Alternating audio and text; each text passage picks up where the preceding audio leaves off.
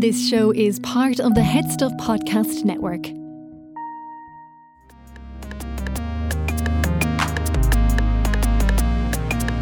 Hello and welcome to another episode of Basically. I'm your host Stephanie Preisner, and with me for a chat today is Hannah Daly, mum of four, occupational therapist who has dyslexia, dyspraxia and severe sensory processing disorder, and is the author of Knowing No Boundaries. Welcome to the show. Hi Stephanie, thank you for having me. How are you doing? Not too bad, thank you. Uh, lots of people were really excited when I said that you were coming on the podcast. You have a very loyal and interested Instagram following, do you? Um, it was only starting. Yeah? um, but no, I've been an occupational therapist working in the area of neurodiversity for a good few years now, over ten years. So that's probably it. And I've recently published a book called Knowing No Boundaries, um, which details my life of growing up with dis- severe dyslexia, dyspraxia and sensory processing, dis- dis- processing disorder. Um, Um, and since then has had massive um, positive feedback that I'm actually on my second print run now already. Oh, amazing. So it's a new followers, I think, is probably. Yeah, well, they're very loyal and very excited. Um, so did you know, we'll kind of go through a little bit of the book, like did you know that you were dyslexic and dyspraxic early on, or did you come to it later in life? Yeah, no. So I was initially diagnosed as having dyspraxia when I was, I think, about six or seven, because I kept falling over, splitting my head open. Oh, wow. Um, Do you want to tell the listeners what dyspraxia is? Because they might yeah, not know. Yeah, fair enough. It's a motor coordination disorder that affects um, your gross motor and fine motor. So like the gross motor is like the walking, jumping, climbing, skipping. Um, and then the fine motor is like tying your shoelaces, um, zipping up your coat, using knives and forks. So I talk about it in the book as well that I only learned when I was eighteen to use a knife and fork when a boyfriend taught me how to do it. What had you been doing up to then? Um, using my hands a lot. Okay. Um, and then shoveling with my, using a spoon and shoveling in, because I would do a hook kind of posture with my wrists and just kind of hope for the best. Or I'd always order pizza or like burgers. Things you chips. can eat with your hands. Exactly. Um, until when I was uh, a beautiful, sophisticated, you know, European boyfriend who was like twenty-three, I think, and I was eighteen, and he's like, you can't eat like that or I'm not taking you to any more restaurants. Um, and I was like, but I don't know any other way to eat. And he's like, I'll show you. And he did. He came over and, and literally taught me how to use cutlery. And had no one tried to teach you before that, or what yeah. was it about his approach? Um, every I just was I had more skills at that stage, and I was really really motivated okay to, to keep my nice boyfriend. Yes. Okay. um, is no, he now your husband? No, he is no, not. He is not. Okay. He didn't last too long. But he was there for a reason. Yeah, um, he also told me not to take coffee or too much sugar, because so that was a good good point as well. Okay. Um, no, so dyspraxia, so back to when I was little, yeah, so I, I, I had all these little kind of difficulties doing things, um, and my mum thought I had, you know, a difficulty with my sight or flat feet, but actually I was assessed and was told, no, you have a thing called um, dyspraxia. But again, we didn't know about what dyspraxia means. So mm-hmm. actually you can have a type of dyspraxia that's rooted in sensory dysfunction, known as somatodyspraxia, and for me that was probably the case. So it how does that, that manifest then? So it doesn't just affect, you know, your fine and gross motor. So obviously if you can't um, perceive how other people are interacting with you, you can, it's very hard in terms of social situations too, because you're on top of other people, or you you know you, you I have, for me in terms of the sensory, I don't get enough vestibular input, and vestibular is like movement, balance, coordination, move, you know, rotation, um, so going down slides or climbing. So I love kind of, I'm constantly on the go. So yes, yeah. Um, and I also I'm the same. That's why I have all these balance boards and stuff. I'm constantly yeah. moving. I don't like yeah. So I need more. So you're kind of under responsive for some of that kind yeah. of input. So you need lots of it. So I would be the same. And I'm proprioceptive. I need a lot of that too. So that's understanding where your body is in space. Yeah.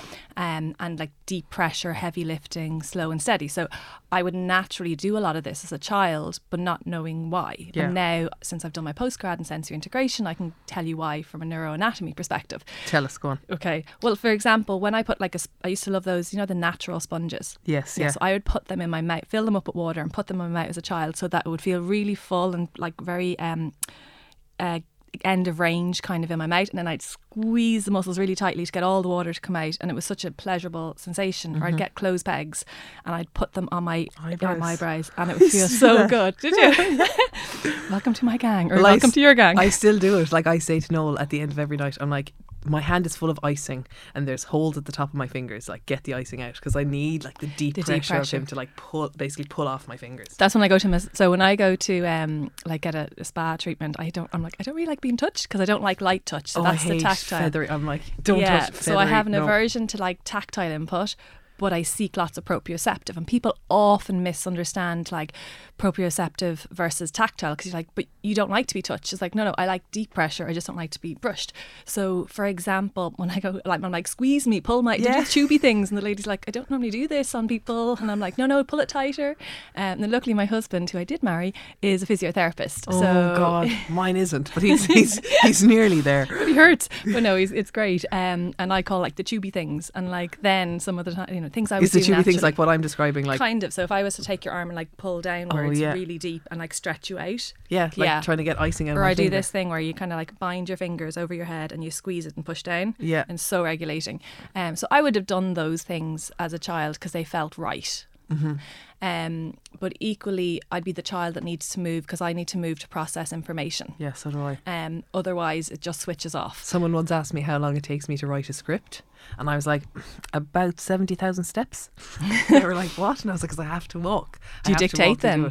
No, no, but okay. I'll walk and I'll think of the scene and then I'll just come home and type and it type in four it. minutes, you know? Okay. Like, that's the scene done then. So like for me, I would be like that. So when I did my Leaving Cert and Junior Cert and any, any exam, so I had to use, I was reading age of a seven-year-old.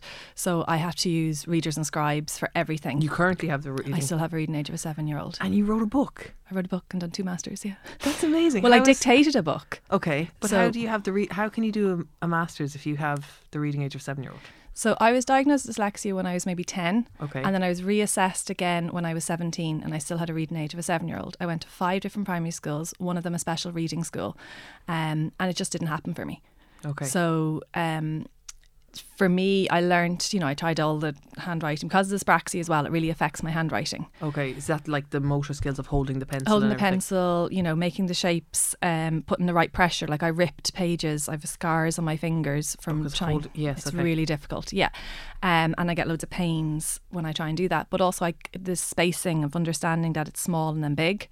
Um, letter formation and like they're all together and not, so yes, it okay. just, just doesn't work, um, and then severe dyslexia in that mix too, um, so all of my exam, everything I've done in life has been through readers and scribes. So when we were arranging this, it was my husband that was liaising, yes, and it was because yeah. I can't you yeah, know do that, so I have to so yes I own my own business now too. I'm an occupational therapist, but I outsource admin support for any reading and writing. So you're a mum of four kids. Do any of your four kids have dyslexia or neurodivergent? Um, at the moment, I'm not sure. My older son is seven. So my, my youngest is two. I have a two-year-old, a three-year-old, a five-year-old and a seven-year-old. So if they really stuck them in.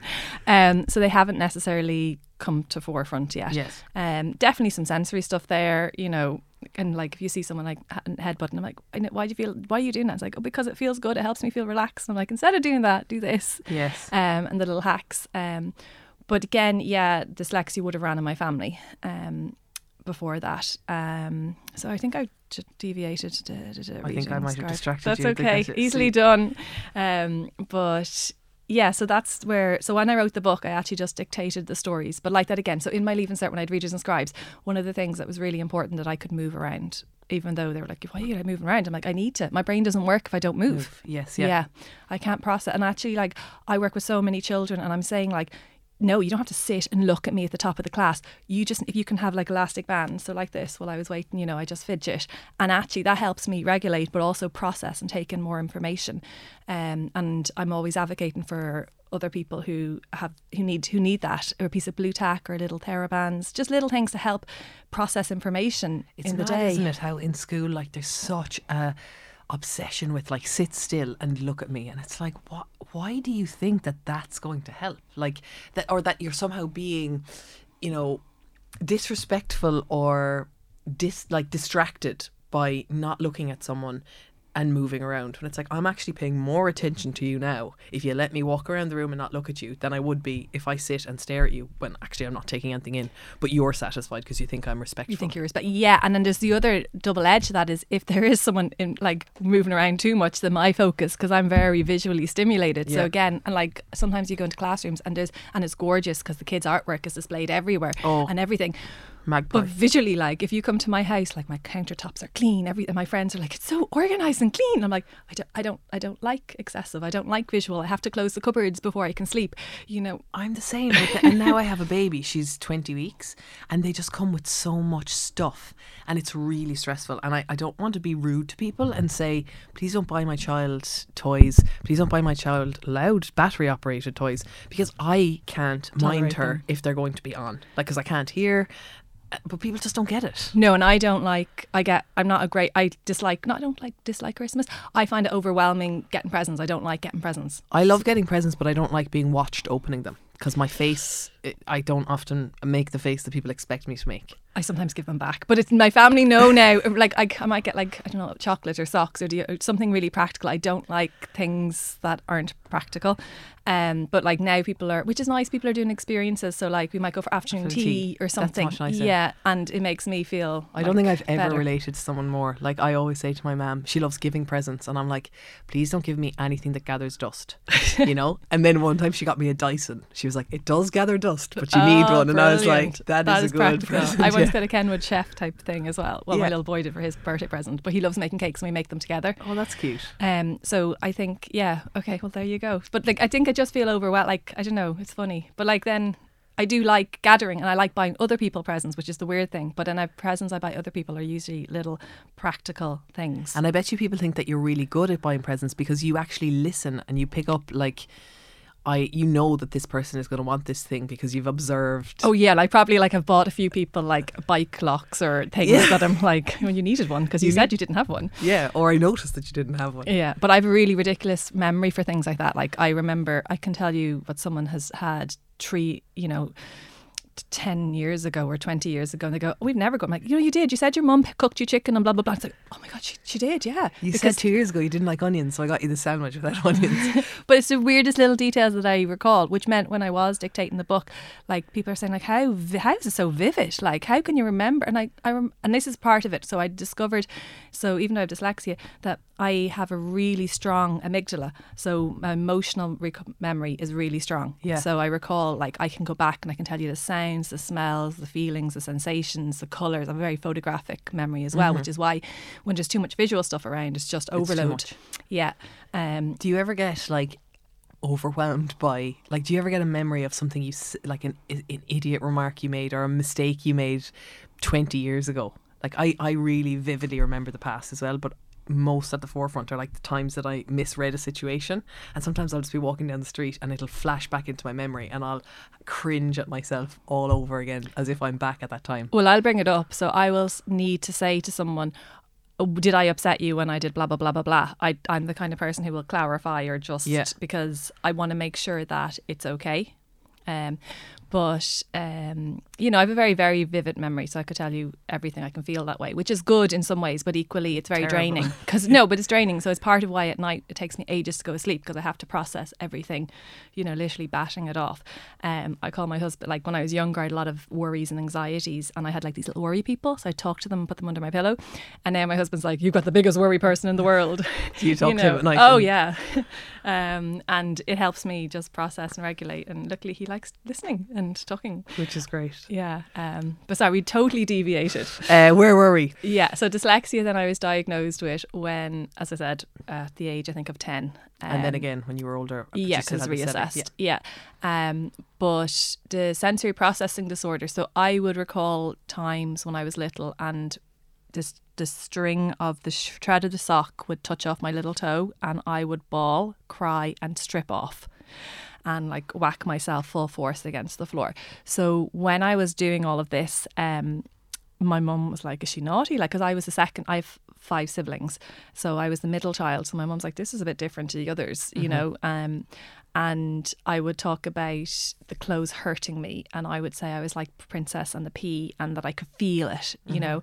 And I would wear baggy clothes. And like even to this day, I, I tend to buy shoe sizes at least half a size bigger, I, you know, larger underwear. Like I like things baggy, yeah, because I don't like fitted tight things. Same. Yeah, and like sports bras because I can't stand underwires and stuff. And when I was younger, I just, you know, my siblings said like once, like, oh, stop, we have to let Hannah home. And it's like, why, where am I going? They're like, you're adopted from a nudist colony. And I was like, oh, okay, that makes total sense, because to me it did. You prefer to be naked. And I just felt so different. I just yeah. knew I was so different. Like I would have had those tantrums. Like, again, I'm the rule police. So like my... um.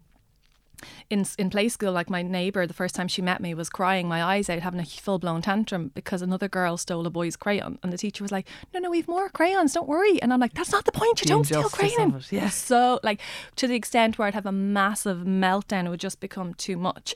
Um, so I think some of those, along with the pegs in my eyes and dislike touch, but then like being very heavy-handed and, you know, needing to, like, I can't tolerate in terms of the sensory overload. Like, I'd love to bring my kids to Disneyland, but the last time I went to Disneyland, I went with my husband and my family, and I queued so many times but got overwhelmed because people were in my space mm-hmm. and, and brushing I, up against and brushing you. up and smoking and like noises, that I didn't actually make it onto a ride, and, and I had like a massive meltdown. Okay.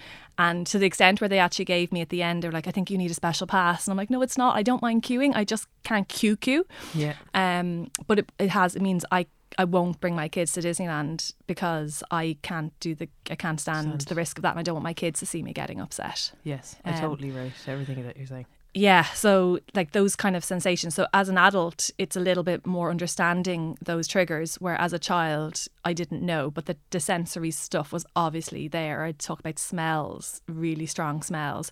So I'd have an over, like in terms of noise, visual, um, tactile and and uh, olfactory, so smells and tastes would be very strong. And then a reduce reduction in vestibular and proprioceptive. So I need more of them. So mm-hmm. the different wave levels are... So I, I, I, you know, I can tolerate certain amounts of the, you know, unknown. If it was queuing for one ride, I'd probably cope. You know, I'd probably do some, you know, get my husband to wrap his arms around me or push down, or I'd listen to music, or I'd try and zone out. But you can't do that for the whole day, all the and time. And also, I'm now like... I'm responsible for four little people with their little tantrums and their little needs. Yes, yeah. So you know, you need to change how you do some of these things. Um, but the sensory, so yeah, formally was when I went back and did a postgrad um, qualification in sensory integration, I suppose, was when I could actually profile myself properly. Did you, I'm just interested because I'm autistic. Okay. And what have, and there's just so much of what you were saying that I relate to as an autistic person. What's the kind of overlap between your, let's say, three diagnoses of dyslexia, dyspraxia and sensory processing disorder and autism? Like, what do... I think it's all on spectrum, so it's all neurodiverse, but like I would I, I work a lot with um people who have a diagnosis of autism already, and then I would be reassessing and saying, not reassessing but assessing for dyspraxia and saying you also have dyspraxia. Okay. So there is a massive overlap. Yeah, because um, I was also assessed for A D H D, which I don't have. Yeah. Um, but I know that there's a, a lot of... And sometimes dyspraxia might present, people with A D H D might present a bit like dyspraxia, because if you're not able to focus or pay attention, you might knock into things more or take longer. Mm-hmm. And one of the things I look for definitely is when we're doing the different tests, like it's all standardised, if you perform better on your first go as opposed to your second go, it might be an indication that it's less about the motor and more about attention, because then you get bored. Yes, okay. Because that's why you might do better the first time as opposed to the skill. So there's a, there is a massive overlap. Um, and I suppose what I'm trying to, what the reason of the book, I suppose, is A, to highlight these conditions so other people out there know that they're not alone if they have experienced some of what I've gone through, but also to society to say, it doesn't really matter if we come with these labels or whatever, if you're more inclusive and you value everyone as an individual, then life is going to be easier for people, and you'll have more positive mental health and well-being, and you'll have a more inclusive society regardless of why a person might, might identify themselves as feeling different. Can I ask you, this is sort of like beside the point and you don't have to answer if you don't want to, but um, obviously my baby is very small, and I found pregnancy really difficult as an autistic person. The sensory issues, the uncertainty, not being able to regulate myself as I usually was, because like with the balance stuff, because my centre of gravity changed and I couldn't balance. And now as a mother of a young child, balancing my needs with her needs, so you know, sometimes her crying overstimulates me, but I have to still tend to her. How did you navigate like pregnancy and motherhood, balancing like your needs with their needs? Yeah, I, I always thought I wouldn't be able to deal with the nine months. I'd be like, I'd get to six and be like, come out. Yes. You know, but actually it was fine. Um, the centre of balance, absolutely. Like I didn't get, again, because of dyspraxia, I didn't get my driving licence a lot later in life. Mm-hmm. Um, so I was practising driving while I was pregnant, and your spatial awareness just gets even worse. So like that didn't happen.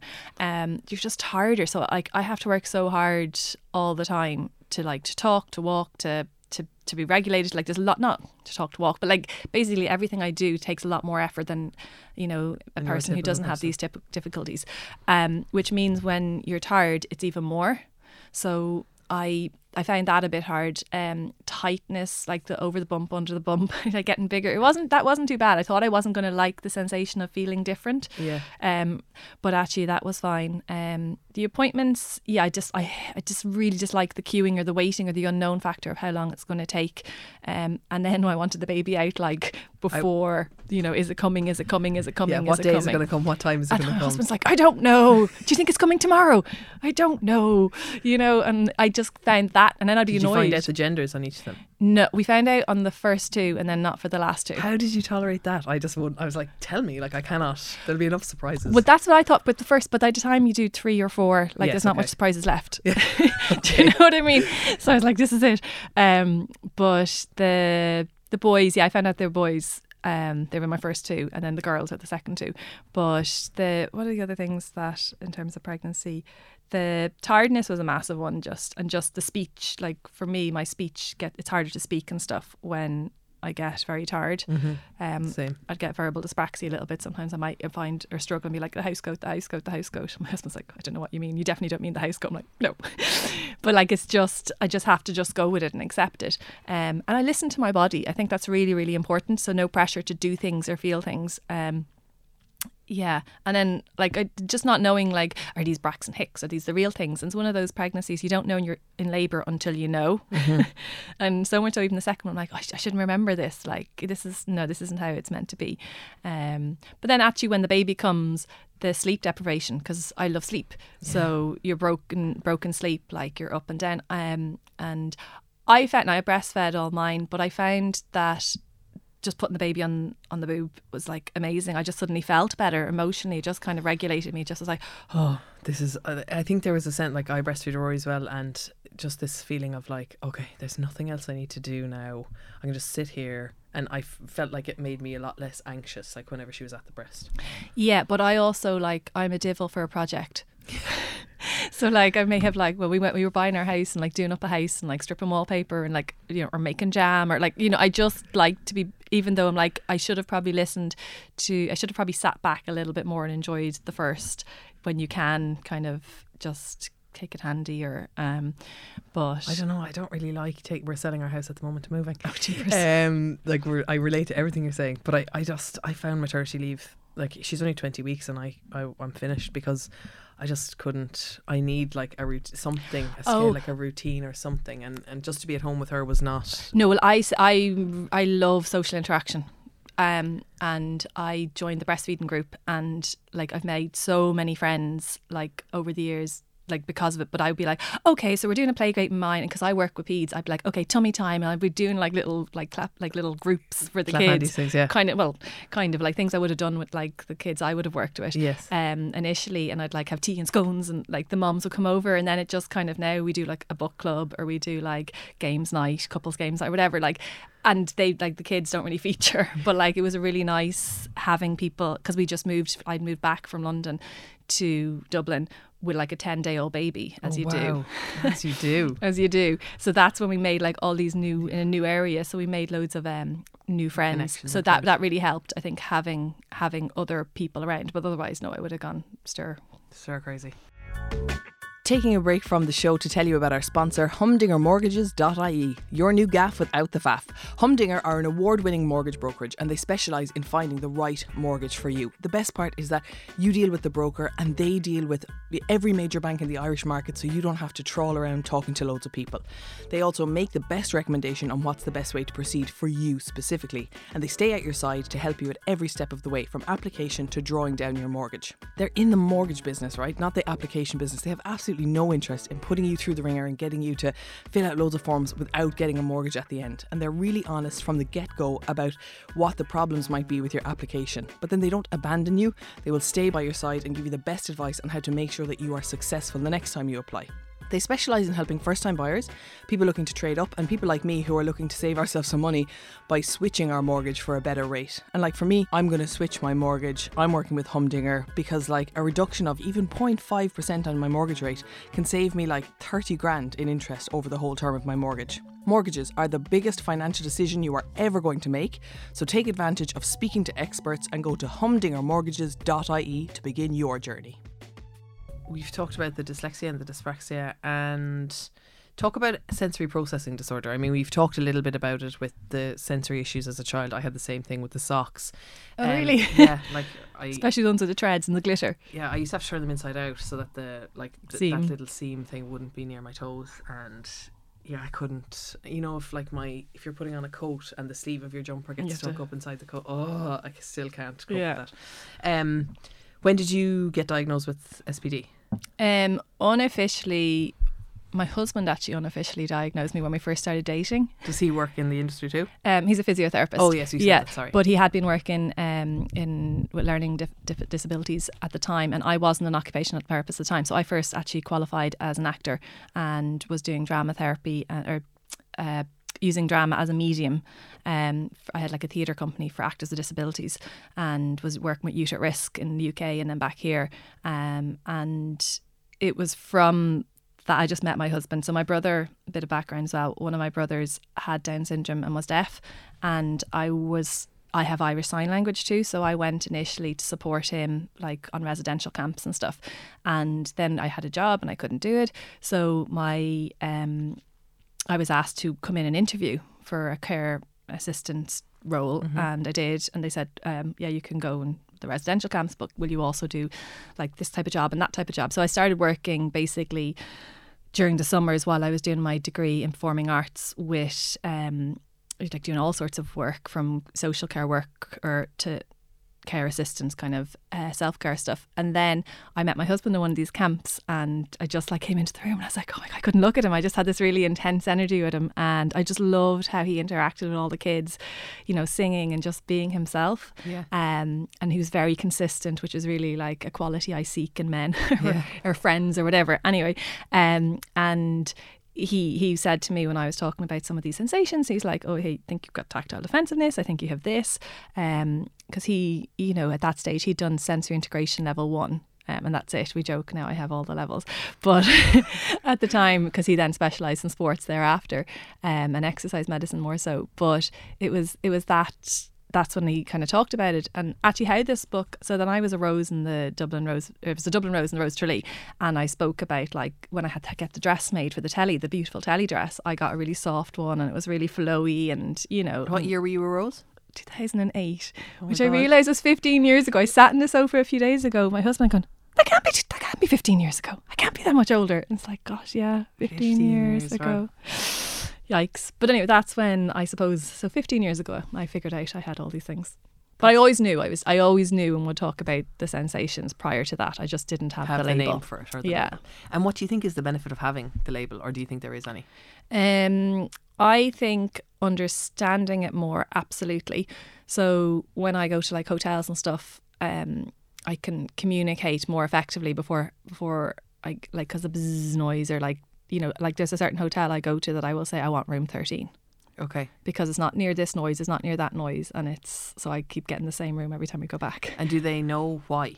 Um. Yeah, I try to explain it, and like, like about the sensory component, and they don't always get it. Sometimes they do. So I went into a restaurant in London. We'd ordered a really quiet table, um, and he's like, it's a loud restaurant, and my husband was trying to explain. Um, often they think, she says, oh, so you're autistic. I'm like, not quite. It's similar but different, you know. Yeah.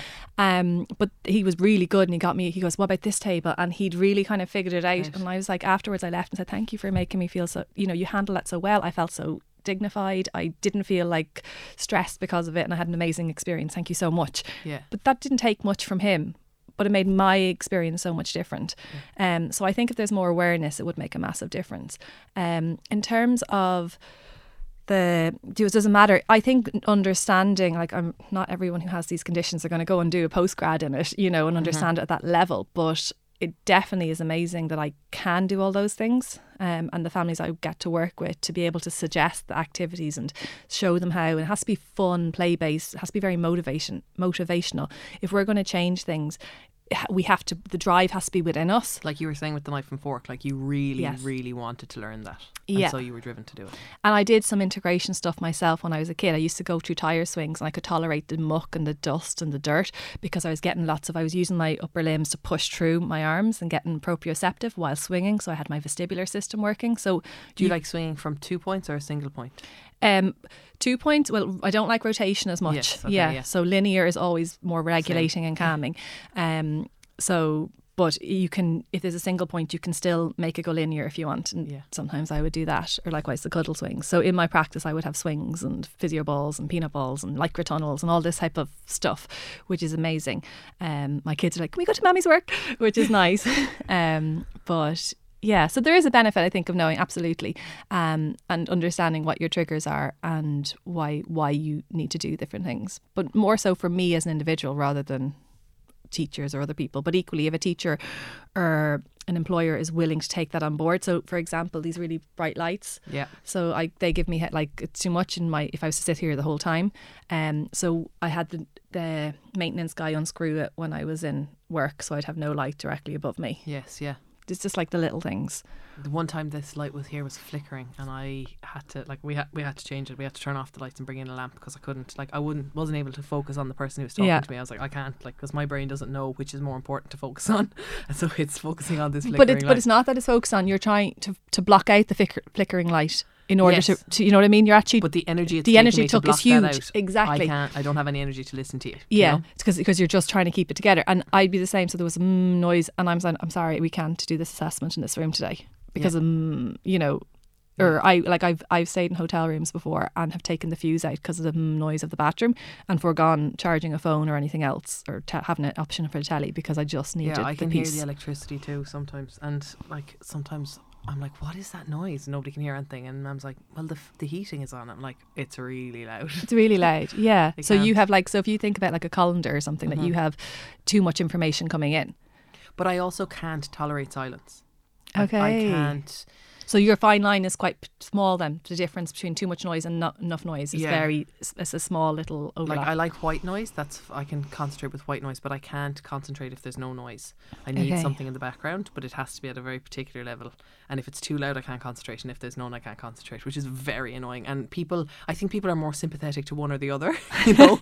But when you're like, mm, there's a Goldilocks zone, they're like, oh, get over yourself. But you're like, I'm autistic. I literally can't get over myself. It's just my brain. Yeah.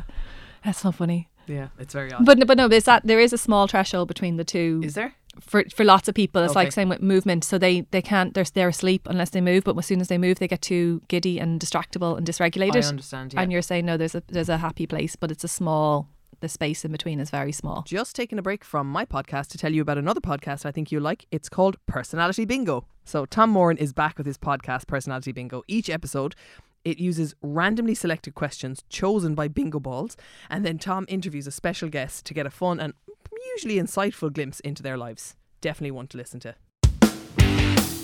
Hey guys, Tom Moran here. I am the host of Personality Bingo, a podcast where we put sixty minutes on the clock. We've got a bingo machine with sixty balls in it. Here you go. And we've got sixty corresponding questions. The questions can be anything from, have you ever seen a ghost? To, what's the most important quality for you in a romantic partner? To, have you ever or would you ever consider seeing a fortune teller? In season two of Personality Bingo, we've got episodes with Brezzy. We've got Emma Kerwin. We've got Justine Stafford. If you want to go back into the archives, we've got one hundred thirty episodes there, including episodes with Paul Mescal. That's Personality Bingo with me, Tom Moran. So I'm just, when I told people that you were coming on the podcast, I got some questions, and I just want to make sure that we've covered those things. Okay. We may not have. We probably haven't. Um, so someone says, this is not a question, but Hannah is so brilliant with neurodiv- neurodivergent children. My little boy loved her. So there's oh, props for you. you. Um, is there any awareness or interest from maternity professionals on facilitating neurodivergence? Well, I, I can't really speak to the awareness of maternity professionals because I'm not one, but my experience of being in a maternity setting was that there wasn't, but they were willing to listen to me and what I needed. But that meant that the onus was on me to know what I needed, which was difficult. Was that what you felt? Um, yeah, there definitely wasn't a different door or entrance or form or whatever. Yeah. Um, or if there was a form, I didn't fill it out. Yeah. Um, no, I asked for help because of my severity of my dyslexia, means forms or reading or doing a medical history and all that. I had to give information on. Again, the light thing we were just talking about, when getting ready to deliver the baby, I had mm-hmm. to say, I need the light off. And they they agreed to have the light off until I was pushing, because they yes. obviously need to be able to see. see. Yes. But it it actually progressed the labour quicker by not having the light on. Because of the stress. Yeah, the waiting killed me, not knowing when I could or couldn't, you know, you know, because you, you get a ticket, you come. I was in the public sector, and you get a ticket, you come or whatever, and there's loads of people at the same time. Um, so that That was a hard thing. And then you constantly see different staff members. Um, but I did the Domino scheme, for which I thought was much better too, because you didn't have as many people, so you didn't wait as long. Yes. You could do it in uh, your community settings. Um, and the midwives were more consistent. So that was really good. But that's just for anybody and everybody. And actually, that's probably no harm to know about, because, you know, different people might have anxiety or other issues. Um or just not be very comfortable sitting in busy environments. But again, the noise, the bright lights, the boom, boom, boom music. Like, I think in hospitals in general, we could make it a lot more, less stressful for everyone. Yeah, like, like universal accommodations. Yeah. yeah, like have a little bit of like relaxing music, not have bright lights, you know, maybe even have little kind of individual sections so that you're not in a room with like thirty people, people. around you. Um, smells again, like I post-baby, I wanted to get home as quick as possible. So I left the hospital after like twelve, as short a time as possible. That's funny, I wanted to stay in. I'd still be there if they'd let me. Like, I really wanted to stay there forever. But it was the it was the smells of the people in the, the in the cubicle beside me, okay. and the noise and the lights and other people's babies crying and the staff moving and a chink. I'm a really bad sleeper anyway. Yes, yeah. Um, but my last baby, I had a home birth, because oh, wow. it was in the middle of COVID, and my other babies were all very straightforward labours, um, and I don't like gas and air, and, you know, didn't need pain relief. So I I chose a home birth, and I actually got to have, the midwife was amazing, um, and she was consistent, and it was really important because um, my I had lost, my brother was was dying and died a few months before I'm I was sorry. due the baby, and thanks, and she she got it, and she knew, you know, as well as it being middle of COVID. But I was lucky, I was a good candidate, I live very close to the hospital, um, and I, you know, it was low risk. So, and if there was any, and the midwife was very local as well, so it was all fine. But she was outstanding. I had a water birth, and it was the most relaxing thing ever. My kids were there, and afterwards I was back in bed, everything cleaned up within like a couple of hours. And my like breastfeeding was easier. Ba- baby gained the, mo- the most weight that any of them did, you yeah. know, because it was less traumatic. It was a really, you know, and like we still message each other sometimes. like, so cute. Like, like she's like, she's amazing. And like she's another new mom moved into the area then. And she's like, do you mind if I give her your number? And I was like, no, of course. And now we're like really good friends. We actually have like one day apart in our birthdays, oh, like, cute. Which is madness.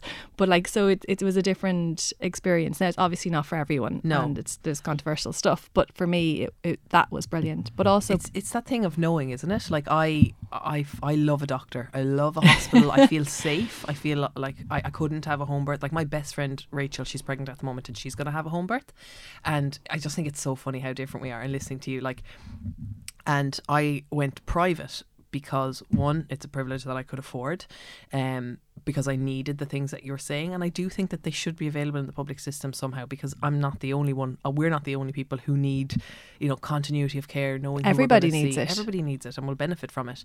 But at the moment, it's only available in private, and that's going to change. Private won't be available anymore because of Sláintecare. So that's going to be an issue, because it's just not going to be available to women. Um, but... Again, the same thing, like I had to have the lights dimmed, I had to have the machines turned down so there was no noise. And then, you know, they were asking me if I wanted my own playlist, but I actually don't like music very much. So I listen to the radio, just talk radio, because sometimes music makes me really overwhelmed. Um, I'll move on to the next question. I think I'm getting very distracted. The only thing is, I, again, when I had my little girl post baby, I, I had had two miscarriages beforehand, so I was really anxious with my my little girl's pregnancy, and they did like an early scan, and you know they were a lot more intuitive to some of that stuff, but mm-hmm. also whatever went on hormonally for me. My brother, my other brother was very sick. I the midwife I was saying everything's great with baby, had a nice delivery, but I'm not ready to go. I would cr- come to six o'clock in the evening and I would bawl my eyes out. I would bawl my eyes out and say, I brought life into the world. What's the meaning of life? like yes, I know, and okay. I would just get, it couldn't, it would ruminate. And I remember saying to the midwife, um, no, I don't think. And she's like, you know, there's a perinatal mental health unit. And I was like, yeah, maybe make a referral. And they have these things and not everybody knows about. Yes. Um, and just knowing that they were there, I went and talked to them once or twice. But again, in between that, my first brother had passed away and they were there. And I had that support to the extent where she said, if you have another child, you can come back as soon as and we'll link you in, like, you know, yeah. and I, and they did. And that was amazing to have that support too. So I think there's a lot of really positive things that is available to anyone. Um, and some people don't know about it. They don't know yeah. about, and that they might not anticipate needing. Um, and whether it's, you know, a bereavement or whether it's postnatal depression or whatever it is, or anxiety, or maybe just, you know, if you are neurodiverse and are struggling, that there is that support there too. Yeah, I'm still seeing the perinatal mental health team in Hollis Street and they're it's such a great support. Yeah. Um. So any tips for A D H D management postnatally? Three young kids, recent diagnosis after experiencing overwhelming anxiety. I think the mum has been diagnosed.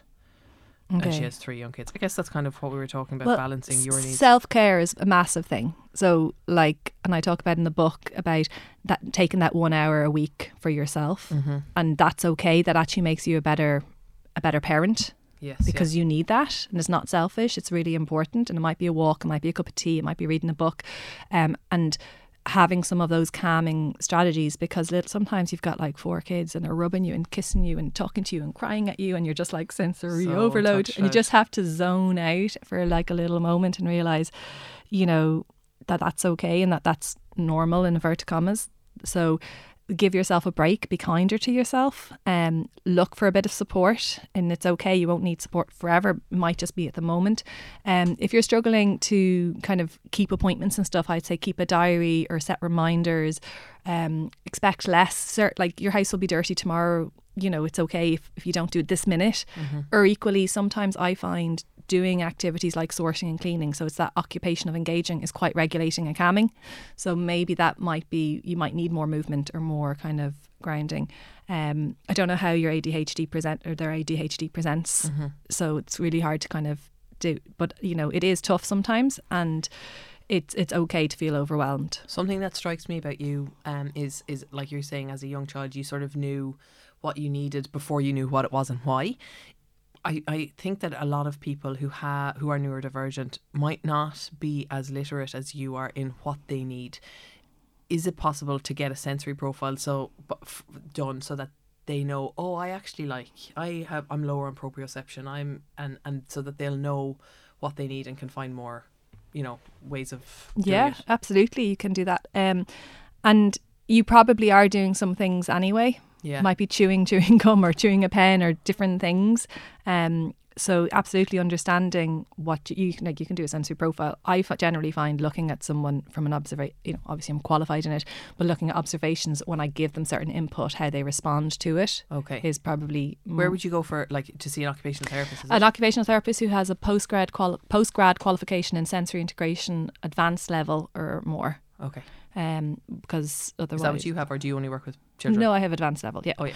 Um, I generally do more work with children. I do a lot of work with um young or older adults. Um, not older adults, older young adults. Yeah, young adults. That's young it. Adults, yeah. yeah, around employment and mental health. Um, and you know, living their best life. Um, but the question, yeah. So I don't know if we answered that one. We did. I think kind we of. Okay. Tell us before we finish about who the audience for the book is, who you hope reads it, where they can find it. Um, so the book is for everyone. Mm-hmm. Um, it's it's funny, it's sad, it's honest, it's raw, it's unfiltered, um, which is what you get with me. Yeah. Um, it's for everyone. Like, I think I'd love people who maybe are the policy makers to, in my, and you know, people who make systems, understand a bit more of an alternative kind of ex- lived experience. Mm-hmm. Um, it's for parents of kids who are neurodiverse. It's for the individual themselves. Like, some people have given this book, but they've read it first themselves and mm-hmm. decided it's okay and said, like, you know, because it goes into early, it goes into each chapter, like early childhood, teenage years or whatever. Um, and it's my journey. And you know, teenagers have read it as well and relate to it. Mm-hmm. Um, especially, like, I'd love everyone to read it, because there's something in there that other people will people will find. So the pot, the feedback I have got so far is people being like, thank you so much for doing this. Thank you so much for, you know, giving me hope. Thank you so much for getting this conversation going. Mm-hmm. Um, and it's just, you know, I needed this. This came at the right time for me. You've no idea what I've been going through. This is the shove I needed. Mm-hmm. Um, so that's been really useful. And then teachers even have been saying, like, you know, you've given you've given me, I'm going to change how I practice now.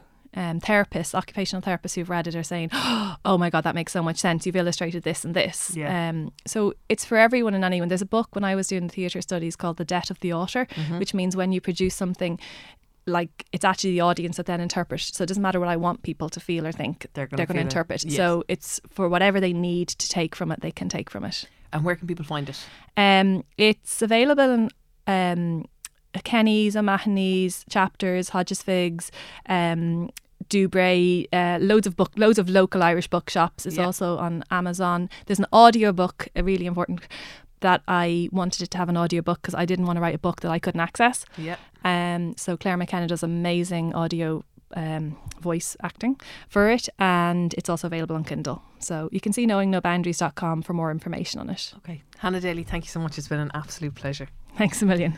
And you have listened to another episode of Basically. If you have any questions or anything, you can find me on Instagram at Stephanie Preisner. But that is it for today. Our music is by Only Ruin. Our graphic design is by Cahill O'Gara. We're produced today by Julie Hassett, and we are part of the Head Stuff Podcast Network. See you next week.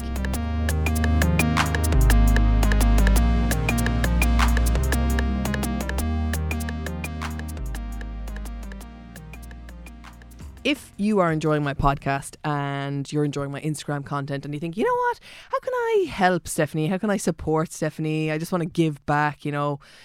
There's a way. There is a way. Cam, you can sign up to become a Head Stuff Plus member. It'll give you bonus content, content, extra episodes, and you can sign up by going to head stuff podcasts dot com. You become kind of one of the Head Stuff community at that point, and you can get in touch with me, get podcasts on demand, whatever you want covered, we'll cover it. It's definitely worth a fiver a month. Go for it. This show is part of the Head Stuff Podcast Network, a hub for the creative and the curious. Shows are produced in association with Head Stuff and the Podcast Studios Dublin. Find out more or become a member at head stuff podcasts dot com.